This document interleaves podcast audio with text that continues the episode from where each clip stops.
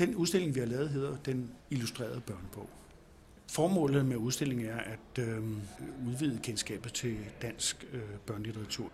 Illustrationerne er internationale, det vil sige, at de kan ses af alle, øh, uden at have nogen sproglig forudsætning. Det man gør ved siden af, er, at der er blevet fremstillet en, en katalog, som øh, forløbig ligger i en engelsk udgave, hvor der er en præsentation af de forskellige øh, illustratorer, de forskellige kunstnere, og hvem der er forfatter på de forskellige værker. Formålet er så også at vise, hvad litteraturudvalget mener er den, den, den højeste kvalitet, der er i øjeblikket, og så øh, vise den store spændvidde, som de danske illustratorer har. Og man kan sige, at udstillingen er primært baseret på værker, som er udkommet inden for de sidste 10 år. Men den mm, hensigt, at de skal kunne købes stadigvæk, fordi udstillingen er baseret på en promovering af dansk litteratur uddannet. Vi håber, at man i udlandet også vil få øje på danske illustratorer, og hvor øh, godt de står sig på verdensplan. De danske illustrerede børnebøger er avancerede. Der er nogle principper rundt omkring på kloden, hvor det er, hvor det er sådan det pædagogiske, didaktiske i de illustrerede børnebøger er vigtigt. Men her er vi lagt mere, altså der er lagt vægt på barnets fantasi. Altså det er det, vi skal, vi skal fylde barnets fantasi op.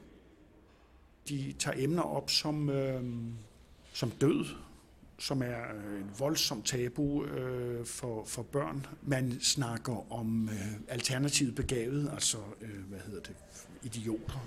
Der er en enkelt en, hvor en af værkerne, hvor moren giver sin øh, søn gift, øh, fordi de kan ikke holde ud, og han så øh, ender op på Guds hånd. Altså man forsøger ikke at skildre sådan et idealsamfund, eller man forsøger ikke at skildre et, øh, altså sådan en paradisisk tilværelse at være barn. Især for, for de helt små, der er illustrationen utrolig vigtig, og måske meget mere vigtig end, end teksten i virkeligheden.